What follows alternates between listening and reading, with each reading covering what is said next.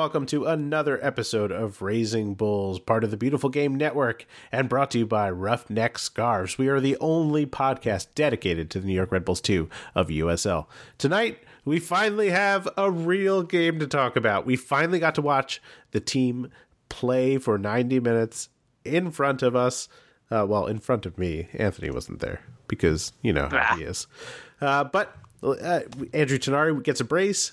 They come from behind. They beat Toronto FC two to one. We're going to get to that. We're going to talk to Stephen Echeverria. We're going to preview the game against Atlanta FC two this coming weekend. Uh, we'll do a ex Red Bull uh, report and a little USL roundtable. Uh, joining me tonight, as always, one of my favorite uh, mean spirited people. It's Anthony Merced. Hello, Anthony. Yeah, you can't call me a troll anymore after your rant on uh, on on um, seeing red this week. Welcome to the club. Uh, you don't understand the definition of troll. If I was just trying, if I was just trying to get a rise out of people, they were getting a rise out of me. I was being trolled. Oh, you you sound like me. You sound just like me. it's like looking in a mirror right now. Oh, Anthony so and I are like you. are like I'm Harpo so proud and Lucy where hands are moving. We're standing in a doorway. Yeah. How are you doing, Anthony? I'm doing great. I'm and I'm so happy that we have USL games. Like, I, it's not just this Red Bull two game, which I was very happy to watch. Um, but just having the USL back in general, the the storylines that went into it, and it feels a lot more, especially this year, like a European league, like like like a year like the championship or something, where there, there's so many colorful personalities across the league. It's it's awesome. This yeah. is going to be a great year to it, follow the league. It's definitely growing into itself, and there are so many teams. My head is spinning trying to yeah. uh, preview all these matches. Uh, but let's talk about two teams in particular.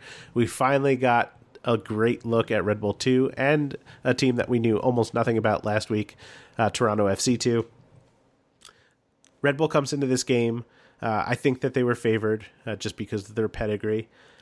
And even though they control almost the entire first half, they fall behind uh, defensive laps. They get caught on the counter. It's one nothing, and they just struggled to really find their rhythm. And even with that, they were finding chances, but they just could not get into a rhythm. And I, you know, I was I was uh, sending messages to you at halftime, like, oh man, I don't know what they're going to do. I don't know if Tinari can work out as number 10. Uh, but here we are. Second half comes around. They settle in a little bit more. I think there's still some issues uh, offensively for the team, but they managed to uh, put together a solid enough performance to come from behind. But they had to rely on luck and Evan Louro coming up big.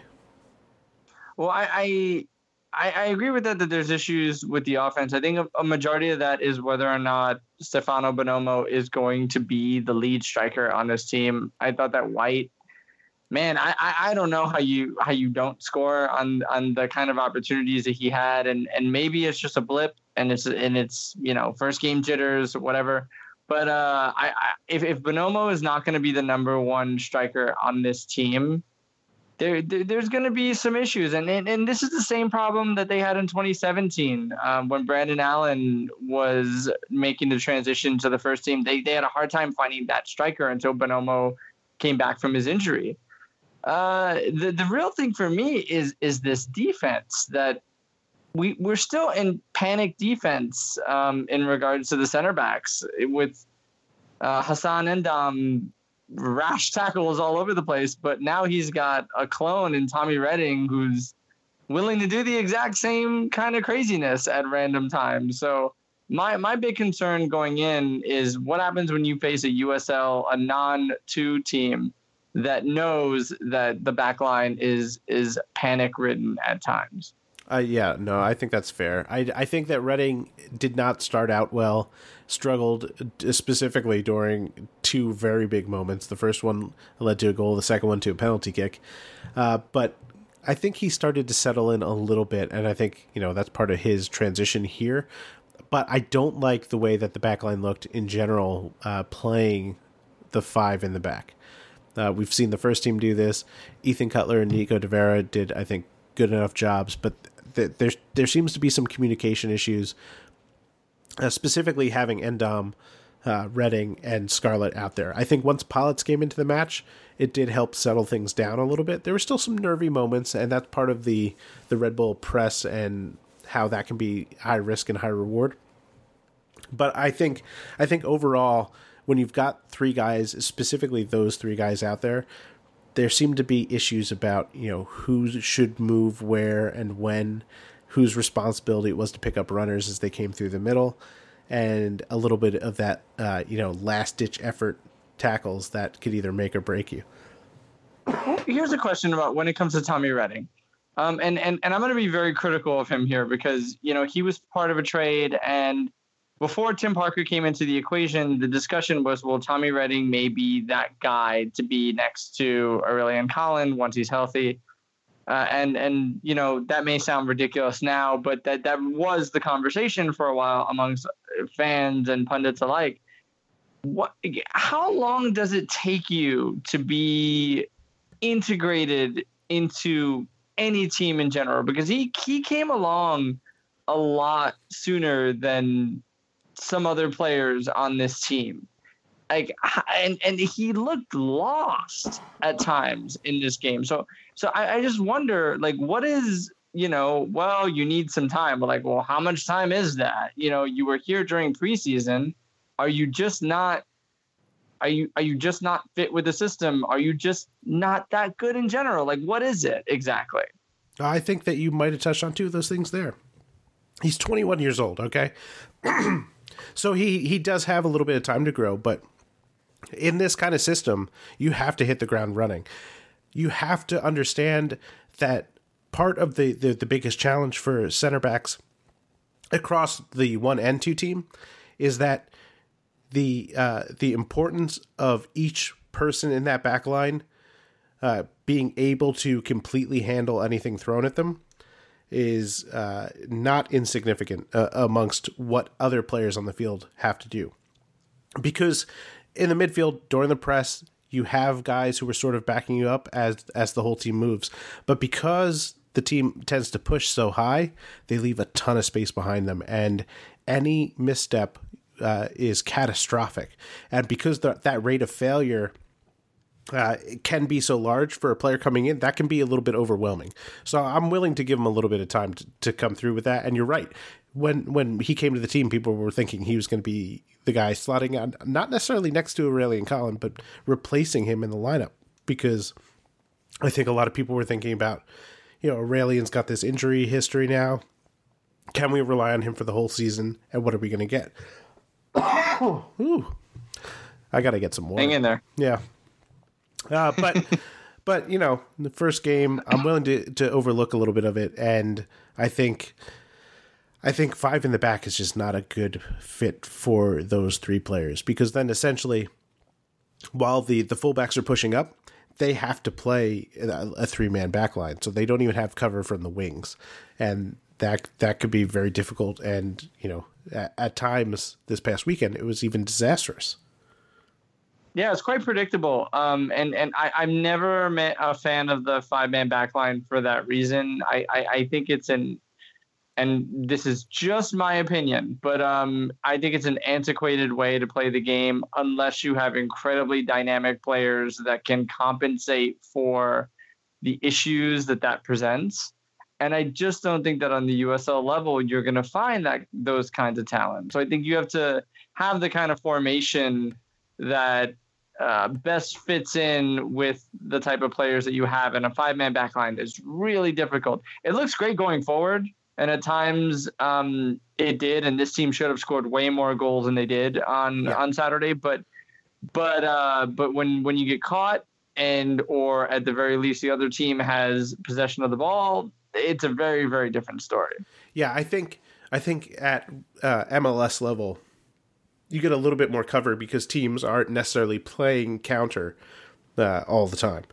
Maybe a couple years ago, if you move into that like uh, early aughts uh, section of of league play, you saw a lot more of that. But teams want to hold possession, they want to attack, they want to play that uh, beautiful soccer. That's not the case at USL level. So many teams are willing to sit back and counter, and yeah, it could be it could be disastrous. So hopefully they move back to the four in the back I think that will will do a world of good for whoever ends up being back there. You mentioned that they uh, created a lot of shots, thirty one shots in this match, thirty one, and just two goals. Brian White probably. How many were had, How many were on target? Oh, that's a good question. I had that somewhere, but I don't have it with me right now. Um, but a significant amount, certainly more than the two that they scored. Brian White could have probably had two hat tricks in this match. As you said, he was uh, a little bit unlucky, maybe just first game jitters. Uh, I would be worried about him if he wasn't finding any chances, uh, because that is a bigger problem to fix for a striker. At least he was getting in the right areas and making the right runs, but just unlucky on the day. And you know, props to uh, Toronto FC's goalkeeper who did, I think, a fantastic job. Uh, Evan Louro, huge match from him. He has three saves in this match, but uh, two of them saved the game and saved the points. TFC, I thought was was basically awful. They never looked good, but they had three good opportunities, and they almost made Red Bull pay on all three. Ben Spencer uh, gets the penalty. It's saved by Evan Louro. Um, fun fact: I had typed up the tweet uh, goal Ben Spencer uh, from the spot hmm. and just instinctively hit enter as soon as he kicked the ball like an idiot, and uh, then had to very quickly go and delete that tweet. Good job. But Good job, Joe. Ar- arguably, I jinxed him, and he missed because of me. So there's that. I I don't think they looked as bad as you're as you're saying. They they but didn't do I, anything other than sit behind the ball and look to to spring well, the attack. But I'm, I'm I would argue that there's going to be a lot of teams this year against Red Bull One and Two that may look like they don't yeah. do a lot, but the the the purpose is let these guys run around us. If they don't do anything or they don't produce anything uh, legitimate, and we'll wait for their openings. I mean, we've seen that. I remember two years ago, Ben Olsen, you know, the great Ben Olsen, um, you know, saying that, you know, fine, we'll surrender possession to the Red Bulls because we know at some point they're going to give us an opportunity, and right. it's our job to just take to take advantage of right. those opportunities. And in the first half, Toronto did that, and that's why they were up one one nothing. They should have been up more than that, actually, with with the kind of opportunities that were being given up. But they it, it we might see a lot of teams do that. And, and we might be sitting here going like why did this team win? They didn't look that great. I, the strategy might just be let them run around. They're they're a bunch of young kids. They're, they're you know they're, they're going to be busy bees all over the field. But at the end of the day what are they really going to do? Do they really have a sting? And i think that that's what red bull needs to prove if you're the kind of team that that buzzes around the field and makes things happen teams will um, will react to that. But if you're the kind of team, the way the Red Bulls were, Red Bulls two were last year, and didn't necessarily do that until late in the season, you're not going to scare a lot of people with your with with the with the high press or the fast movement of wingers down. You know, it's just it just it just won't work. They'll just let you let you run yourself tired and take advantage of you late in the game. That's fair. I think that's a fair assessment. A couple more things to go over very quickly.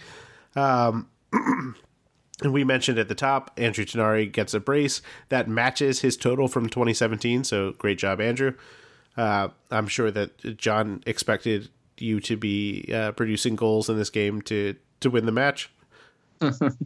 um, ben Mines, I think he had an okay game, but I think we see a little bit of where he can grow and develop. He struggles specifically when he gets down the line. He can get down the wing, but once he's there, what do what does he do with the ball? He hesitates to shoot, and he can kind of be fouled out of the game, so that can be uh, a bit difficult for him. Nico de Vera, I think, uh, was one of the bright spots for all, all the new players that came into the club. Um, he he showed a lot of energy. He did a good job. Sometimes he got caught a little bit uh, being a little bit undersized, where he would make a tackle but not actually win the ball. Uh, but overall, I thought he did really well. He served in some good crosses, and he, he just added another dimension that I think helped uh, create the number of shots that they got. But let's go to man of the match. Anthony, who you got? Oh, undoubtedly Andrew Tinari. There's no way that you can score two goals in this game uh, and and not be the man of the match. I'll tell you how. Oh, Evan, Evan Louro saving the penalty kick, saving the breakaway. Huge, huge for this club. That's what got them it that, that's what kept them in the game. Allowed Tinari uh, to score the, those goals. So I'll give it to him. Well, you're wrong, but we'll we'll move on. no, you're wrong. But I, you know, a close second was Andrew Tinari for sure. Uh, ooh, excuse me. Uh, we've got an ex Red Bull 2 report to bring to you guys. We're going to be doing this every week. Uh, obviously, there's a number of players who have been with this team and now are around USL. Um, uh, there are some players that are playing in other countries, but for right now, we're going to focus on the USL. And I, if I didn't put this together right before the show, I probably could have done a more complete job. So look for that. No one would have known that if you hadn't said that, Joe. Well, because I'm sure that you know I'll mention these guys, and then I'm going to get somebody like, "What about this person who plays for this team? You didn't even say nothing about him."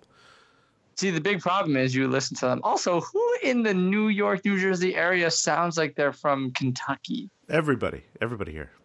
You never heard you never heard people talking like that walking down the New York City streets? I mean, I have, but not if they're from New York. Say howdy, partner. I hate you so much. okay, let's start with Brandon Allen uh, playing for Bethlehem Steel. He has two goals in a 4 1 rout of Richmond Kickers. Both goals were kind of fun. If you haven't seen them, go check them out. Typical uh, Brandon Allen trickery in the box, but his his foot is is magical, and he, he can find the net from just about anywhere if he gets the ball in the 18 yard box. Uh, Justin Bilyeu did not play with Swope Park Rangers. He has a torn meniscus. He underwent surgery. It was successful, but he's going to be out a number of weeks. Junior Flemings uh, was in the 18 but did not make an appearance for Tampa Bay. Uh, David Najem was in the starting lineup. He drew a penalty, and the Rowdies won 3 to 1 over North Carolina FC. Uh, Devon Speedy Williams did not play for Louisville City in their win over Nashville. And uh, Cory Hertzog, we're going way back. He wasn't really NYRB2, but still uh, played 58 Red minutes Bull. and did not score for his new team. And I did not write it down like a fool. He's playing for a team St. in Louis. the South. St. Louis? Okay. He's playing for St. Louis, yeah. Jeez. Formerly, this time last year, scoring a goal and lifting a kid in uh, we're lifting one of the ball boys uh, in uh, Pittsburgh. Yeah, yeah. Uh, and Pittsburgh will obviously get their start this week, and I'm very excited to see how that goes down. Uh, okay, we're going to take a break. When we come back, we're going to have an interview with Steven Echeverria. Stick around.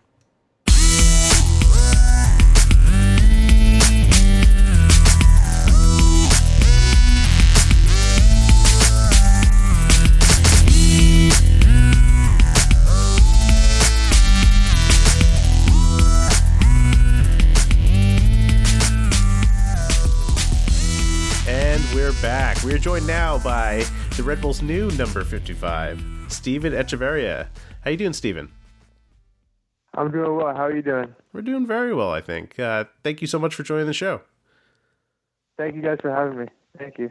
So, walk us through your experience of your first uh, real pro game, uh, playing in Red Bull Arena against Toronto FC. Maybe not exactly how uh, you guys drew it up beforehand, but you still walked away from, uh, with the win. Yeah, well, um, that being said, you know, we walk away with three points on obviously a big day for us. Uh, our opening day, like in the arena, I think probably bigger than most of the opening days that we've had like in Red Bull 2's history. So it was pretty special to be a part of.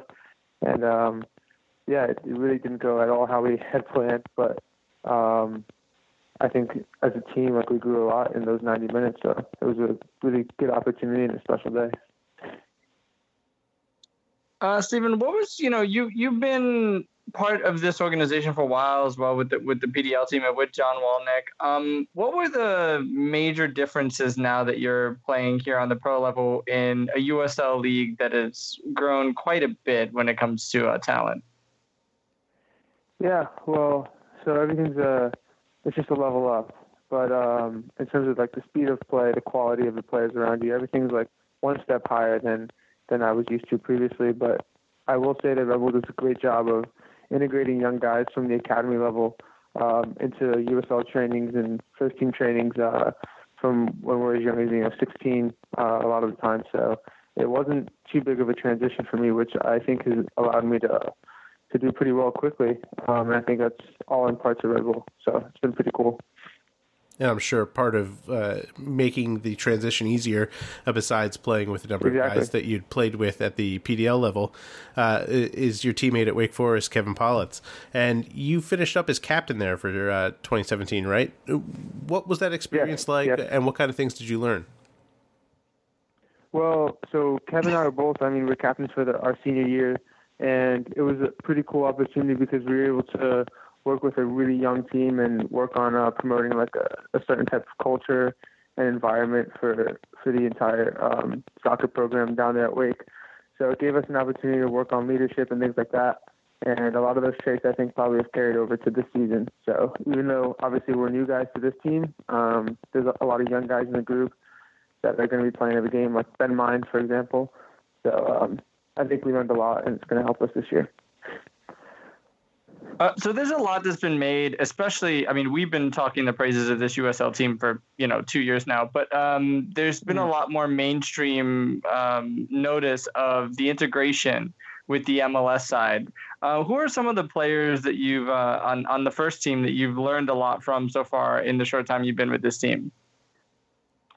There's been a, a ton of them really. Um, I was at the preseason camp in Tampa and then in uh, Tucson, Arizona. So I had a good opportunity to, you know, mingle with a lot of the guys at meals and, and trainings and whatnot. And uh, I'd say probably Brad and Luis stuck out. I mean, obviously they're the leaders, so it's it's um, maybe not maybe cliche for all guys to say that that they're the ones that were really helpful, but uh, I think they're pretty special in terms of how just like outwardly nice they are and how on like a personal level they're just helping you with day-to-day things in terms of integrating quickly. Uh, especially brad i'd say because after my my first game uh, i played him a ball in behind he scored a goal and he was i was admittedly a bit nervous before the game and throughout the entire time he was like coaching me and just kind of saying like just be confident play with confidence don't you know worry about the moment don't worry about this or that just go and play. And i think uh, for me that was really really crucial um, starting out here this year.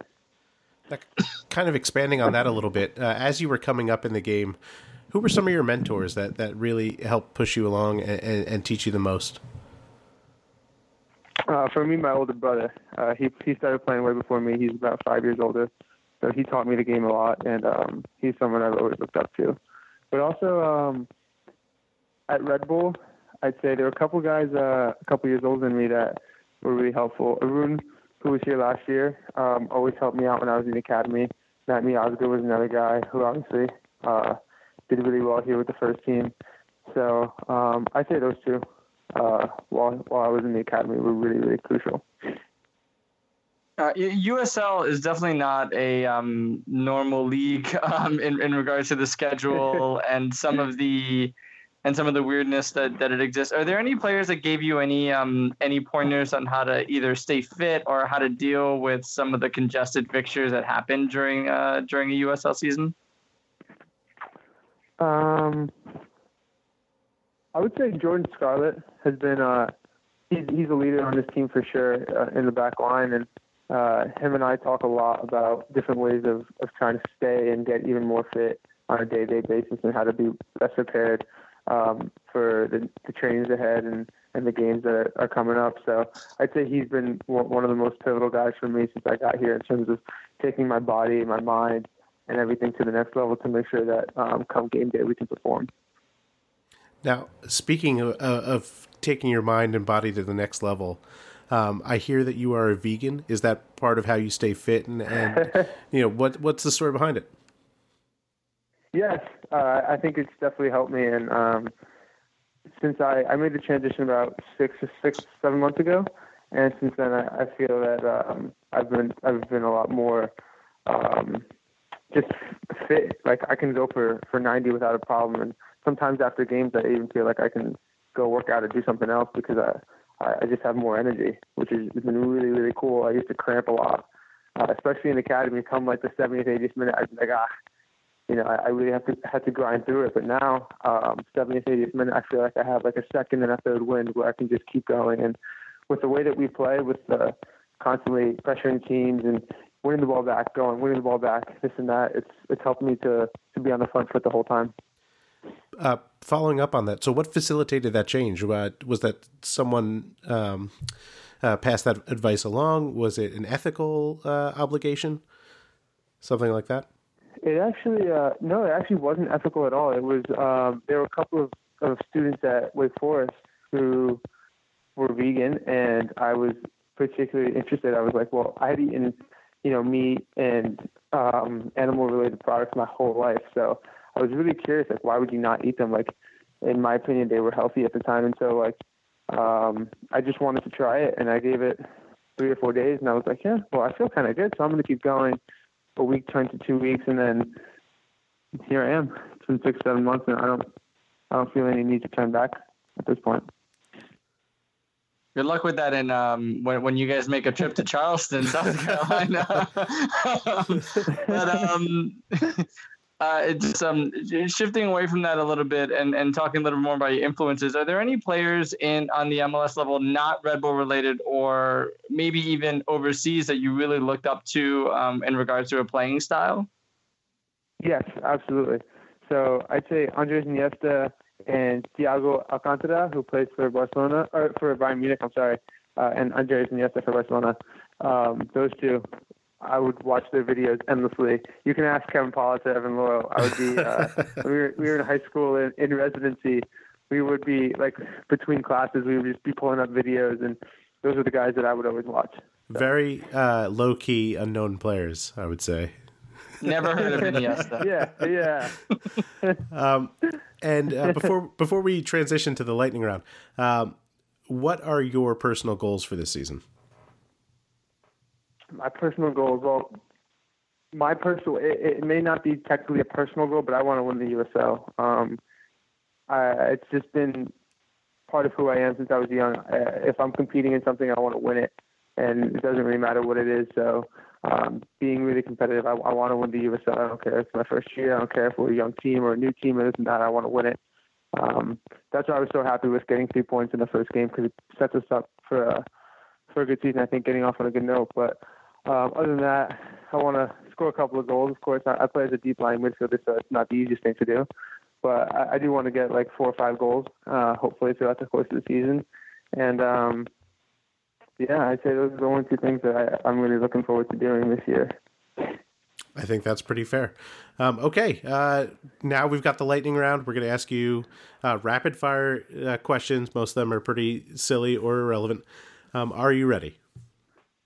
Yes. I am ready. Popcorn, yes or no? Yes.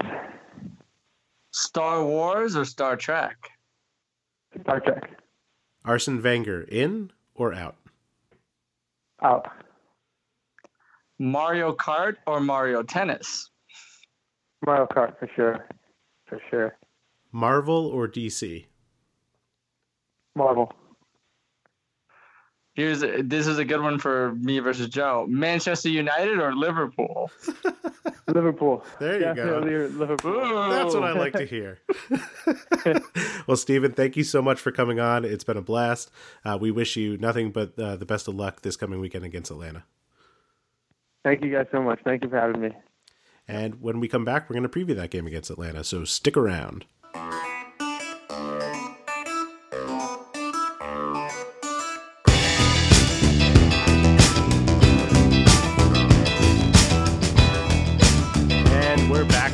Segment, we're going to preview the game against Atlanta United 2, and we're going to talk a little bit about the rest of the happenings in USL and get to a question that we had last week, but it came in after we began taping, so we didn't get to it. Uh, Atlanta United 2, they've got a first time coach in Scott Donnelly. He's a former uh, assistant with the U.S. Youth National Team for the U18s. He was an assistant at Southern Illinois University uh, Edwardsville Cougars. Go Cougars. Uh, he was promoted there, but uh, some circumstances of him getting the job with the US uh, USSF uh, meant that he never actually coached a game there. They've got uh, presumably Andrew Carleton, uh, although he he did see minutes for the first team.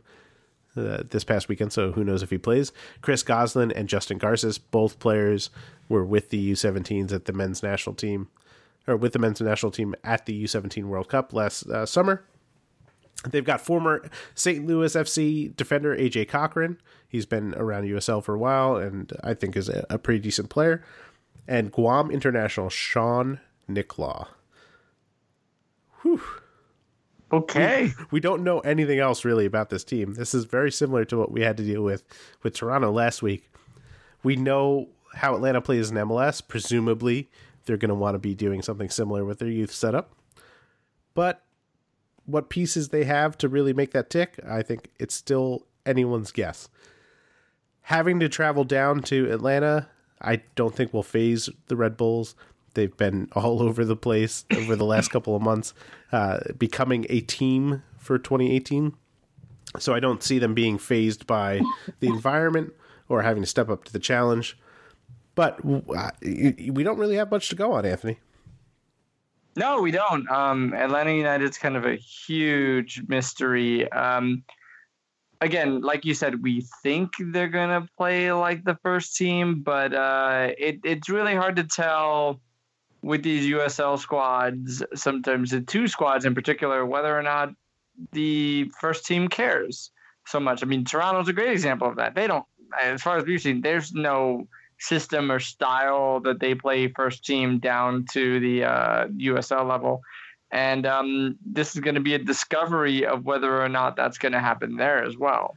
Yeah, and I mean, just given how they entered MLS and uh, knew how what pieces to get and how to compete in the league, they they seem to be at least ahead of the curve. I think in terms of what a lot of teams have since responded to. Um, in well, what they want buyers. for attacking players, right? But uh, yeah, but and, so, and, and you don't yeah, you don't buy your way though in regards to your um, minor league system. Right, that's, that's kind of what I'm like getting Barco's going to be playing.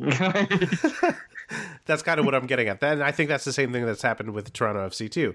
They don't have the, you know, you said they don't have a path. That's absolutely true, but they also they rely so heavily on their uh, um, their big players, you know, Giovinco, Jozy, and and Michael Bradley, Victor Vázquez, as these guys to really do all the heavy lifting for that squad, and everybody else kind of chips in. You can't exactly plan around that on a team that doesn't have those players. So it, it's anyone's guess how this is going to work out. I think that you're still going to get a side that looks to play an attractive brand of soccer and will play quickly and press, similar to what the Red Bulls have done. But I think you got to give the Red Bulls the edge in this match just because system above all. I mean, ev- everyone that's come into the team, uh, Tommy Redding, with as the exception, understands their role and the system and is ready to, to hit the ground running. I don't know if that's going to be true about Atlanta they should win. There, there's no reason that they shouldn't beat a team like Atlanta United 2, who is not. Did, I think this is their first ever game. Did they play? They didn't play. No, they didn't week. play last week, so this is their first um, game. And Red Bull yeah. defeated them uh, in MLS in their first game. Are we going to get a repeat? Oh, you mean like like you're talking about last year? Yeah. Well, I mean that's totally a different story. I mean that I mean there's a lot of people that said that maybe Atlanta should have won that game. Yeah, no, I think that's um, fair. But I, I, you know, again, it, it depends on the coaching. It depends on the system, the style that they're going to play, and I, we we don't know what kind of a starting eleven we're looking at here, or what kind of MLS bench players aside from Carleton that might be coming down uh, in, in in that team. So there's a lot of mysteries. I mean, Red Bull Two should be able to handle a team that uh, has never played as a unit before, um, especially one that doesn't necessarily have all the facilities and um, the integration that we've seen. There's no way that it could be expected of them in only one year to have created all of those integrations. So, uh, yeah, there's there's a lot of mysteries, but Red Bull 2 should be able to handle this. Yeah, I, I think that's fair. I think we'll probably see Miles Robinson. I don't think he's starting for the first team, but I could be wrong about that um, uh, along with Chris Goslin, uh, George Bello, maybe Lagos Kunga. Uh, and then after that, who knows? Sal Zizzo could potentially play in this match. Wouldn't that be fun? See God, uh, Sal Zizzo again? Poor Sal. I I don't know if I poor Sal. Sal, Sal Sal's pals. Come on. Yeah. I don't know. I liked Sal. Look, Sal's not. Sal was never a good fit with the Red Bulls, but I liked Sal. I wouldn't say he wasn't a good fit. He's just he's not a starter. He's a guy that that can help fill in and does a competent job. But uh, you know, we were talking about those kinds of players before. But he's I don't think he's anything that you know. I don't think they they necessarily miss him this season. But all right, let's get a prediction. We again we know almost nothing about Atlanta United 2, but we're going to do this anyway. What do you got? Due to the the weirdness of the defense, I'm saying 3-1 Red Bulls 2. Okay. Okay. Uh I think I think you're right. I think that this is going to be the the game that uh, Brian White settles down. He's not in front of his friends and family, and he can relax a little bit. He'll score his first goal. I know that Stefano Bonomo is still making his way back from uh, minor injury, so I, am going to give this a uh, two nothing win for the New York Red Bulls. Well, here's a here's a question that we didn't talk about before. Do you see Florian Valot playing in this game when really he shouldn't be anywhere near the second team?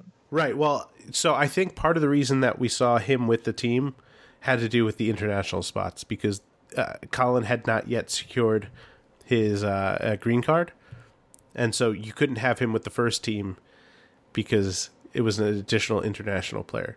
I think that's the reason that he was down with the two team.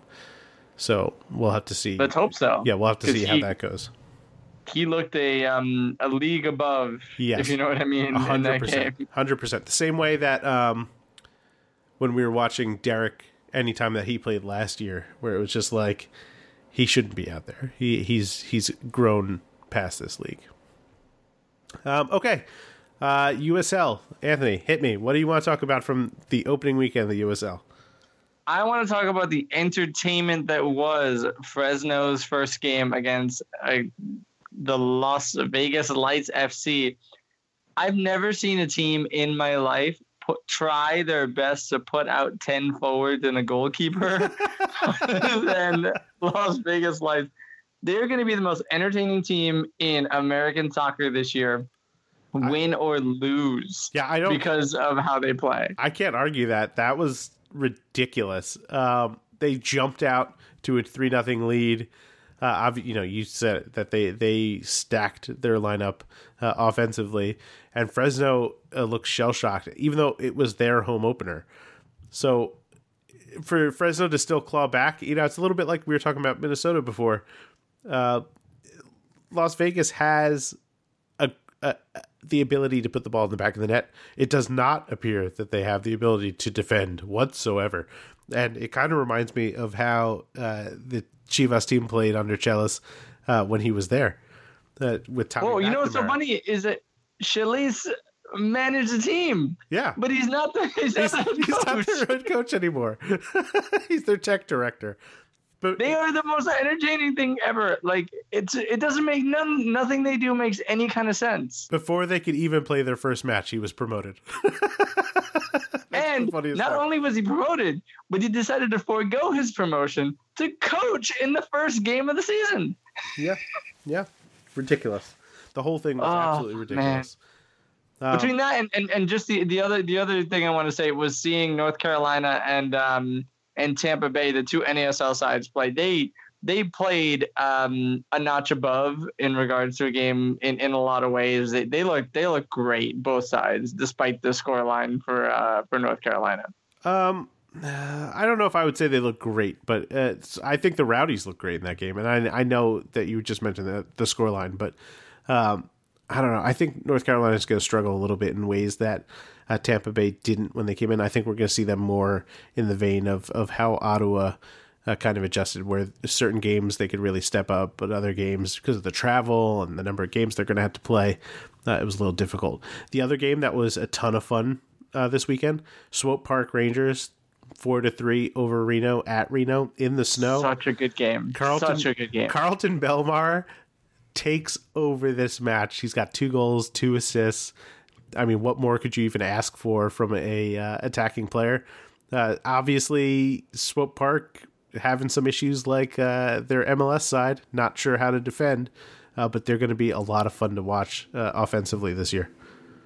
Yeah, there's a, there, there's quite a few teams like that where you're um, it, it, it's almost like a minor league baseball mindset where it's just pure entertainment, Harlem Globetrotter style of uh, of sports. Uh, it's it's it's great. I I love it. This is why I'm so excited about this USL season for things like this. Now, one kind of funny thing: total shots on target in this match for both teams, thirteen. Right, and you got seven goals from those thirteen shots. Uh, the Red Bull match was two to one, and a total of almost 50 shots, not all on target. uh, it's ridiculous. oh, man. Uh, okay, let's get to our question, and then uh, we can duck out of here. Again, this came last week. It was from our friend Patrick Dewan. Hi, Joe, Anthony, and Bill. Bill is not here, but he's here in spirit. Uh, given the excess, uh, the success of the alumni of NYRB2, Davis, Adams, Etienne, Valot, Bezecourt, Long, and uh, etc. Does it put any additional pressure on this year's squad to stand out, considering what a difference the young guys are making for the first team? Will the coaching staff be patient to produce another Florian Valot, or will these kids be held to a standard set by the likes of Adams and Long? Uh, Anthony, I'll let you tackle that first. What do you think? Uh, I I think you can't look at this as um, uh, are are they going to impress and end up with um, a gig on the first team with Red Bull? I think if you impress in the USL, you run the potential. Uh, Aaron Long is a great example. Um, you know, you impress, you can find yourself on another team somewhere and be very useful and eventually work your way up to an MLS squad somewhere else. USL now isn't just about impressing the squad that you're attached to. Yeah so whether whether or not they are able to look w- when you have a, a stacked team of young players there comes a time where the a glass ceiling comes into play where you know a bunch of 21 year olds you're probably not going to see a lot of, of, breakthroughs for about five or six years yeah. but if you're impressive on on the lower levels you will find a, a chance somewhere else on another team in mls so while it may not be on the on the Red Bulls MLS side, yeah, being successful on the Red Bulls two team will maybe get you a gig somewhere else. Yeah, and you know whether that's MLS or USL, I think that uh, not only is that happening around the league, where you see kind of these um, stalwart players kind of moving from place to place, you know, be it Cory Hertzog, Speedy Williams, uh, but uh, the pedigree of what New York has been able to turn out it, other teams are taking notice and they they understand that if there's if there's a spot like a center midfield uh, where it's crowded, they can swoop in and and get those players, you know, to maybe uh, test the waters. So I think it's a good thing. I don't think that adds pressure to these guys at all. I think that uh, the guys under contract they have two full seasons for the most part to, to really prove themselves. So a lot of uh, of what might feel like you know we got to get things done this year, this week, uh, this match can uh, be mitigated a little bit by by the idea that they have that time. Uh, I spoke about it last week. Florian Valot. you know, we talked to him in October, and he's saying to us like, you know, who knows what the future holds? I don't know if I'm even going to be here, so I'm just trying to relax and have fun. Uh, but he did enough to prove himself and he's moved on to the next level. And I think that kind of attitude is is sort of what will help a lot of these guys. I don't think that they that they will need to feel that pressure. I think the staff does a good job of, of taking that away from them. Okay, I, I'm good. Do you have anything else you want to talk about, Anthony? Uh, aside from the fact that it's pretty awful that Red Bull 2 was the only team in the USL that did not have a thousand people show up for their home game, yeah. No, I'm good. Yeah, I did a, an attendance rant last night. I don't know if I need to do a second one tonight. but yeah, uh, whatever. I, I, whatever. I'll just leave it as saying that this team, um, there, there's something to be said that this town doesn't deserve how good this team is. Yeah. And I'll just leave it at that because a, a championship and a um, uh, never a season where they weren't in contention to potentially win a championship. Yet they can't get can't even get a thousand people into the building. There you go. yeah, no, fair enough. Um, okay, yeah. uh, that's all for us tonight. If you want to follow, well, why us, can't I buy a Chivas ticket, Joe? Do it because you have a press pass. You don't have to worry about buying the tickets. That's a good point. Yeah. Uh, um, okay, if you want to follow us on Twitter, I'm at underscore Joe Goldstein. And I am at NYC Soccer World. And Bill, who is not here, is at Bill TNJ. If you'd like to follow the show, and we hope you do, we are at Raising Bull Cast. That's one bull, Raising Bull Cast. I have exciting news, Anthony. I do you? Know, I do. We are over 300 followers on Twitter. I feel very good about that. What? It's a it's We're a, almost matching Red Bull to uh, attendance. Ah. oh man. this is when you hate me. I do a little bit, but it's okay. It's it's not you. It's the fans. Get out and come to the games, guys. You what are you, are you kidding me? It's ridiculous. We love you 300 though. Yeah, no. The guys who come out are awesome and we love them. Yes, we love the Rampage. Yeah, you know what? Big ups to the the Rampage this week and I'll tell you why. They were singing and I was happy. Yes. They sang And love that two banner um, that we saw in the um, I don't know if that was anything. I I saw the two banner on the, on the feed and I thought that that was in honor of the two team. I don't know if it meant anything different, but I thought it was pretty cool. Uh, yeah, no, I think uh, I think that was pretty great. Uh, where did I? Oh, I follow us on Twitter, right? We did that. Yes, Raising yep. Bullcast. Um, if you want to follow us on Facebook, we are facebook.com slash raising bulls. You can come to our website, raisingbulls.com, uh, for all of our episodes up until when we, we got our dedicated channel last year. Uh, as I've said time and again, we are part of the Beautiful Game Network. That's bgn.fm. Where they've got shows like the USL show, Mongols for the Pittsburgh Riverhounds, the Unused Substitute, St. Louis Soccer Report, Backchat for Colorado Springs, Tornado Alley for the Roughnecks, Play the Kids for the Timbers too. So they've got a, a smattering of USL shows. You should definitely give them a, a, a listen. And you can find us and bgn.fm on iTunes, Stitcher, Google Play, anywhere you get your podcasts. Look for us, find us, rate us, review us. It helps. Every bit helps. And we'd like to thank our sponsor, Roughneck Scarves, the official scarf supplier of MLS, USL, and US Soccer. Get custom scarves for your group or team at roughneckscarves.com. For myself, Anthony Merced, Stephen Echeverria, thank you very much and have a good night. Oh man, such a great slow clap. Bill has been so rushy in his claps.